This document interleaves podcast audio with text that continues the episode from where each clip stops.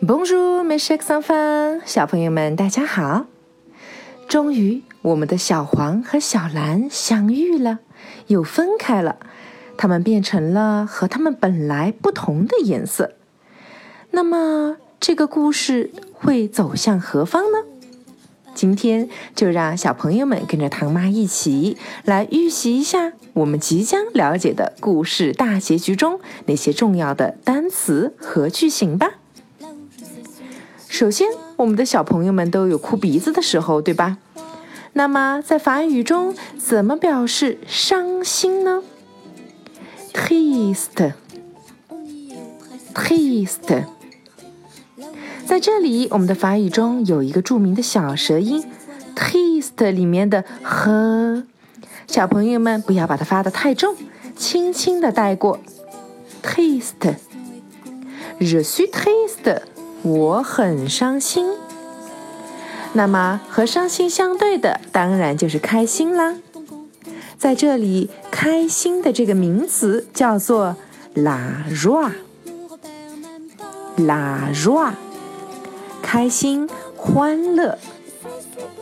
接下来，和我们伤心对应的小朋友们哭泣的时候，一定会见到你们的眼泪。在法语中，眼泪都是很多的，而不是一颗，对吧？所以我们用了一种复数的形式，叫做 “les larmes”，“les larmes”。接下来。我们要用小喇叭告诉小朋友们一个好消息，在法语中，好消息，la bonne nouvelle，la bonne nouvelle。最后，我们都是好孩子，我们都是小朋友，小朋友，在法语中，les enfants，les enfants。好，小朋友们来跟着唐妈学习两个非常有用的短句子吧。当你很开心、很高兴的时候，我们说 “je suis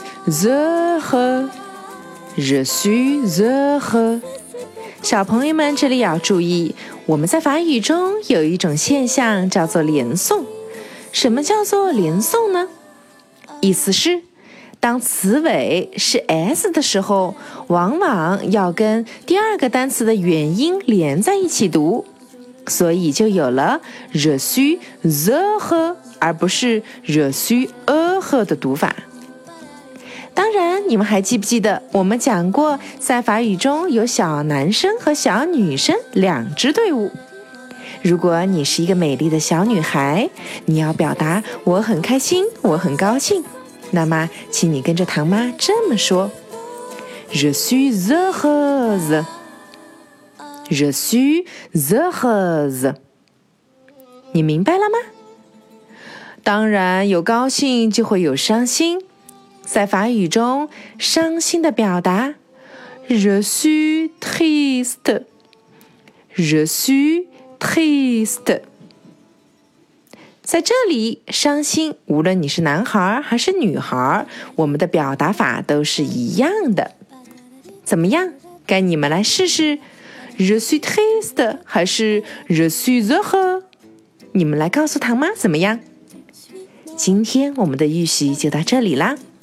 哦呵哇，没事桑芳，让我们接下来一起来了解小黄和小蓝到底都发生了什么呢？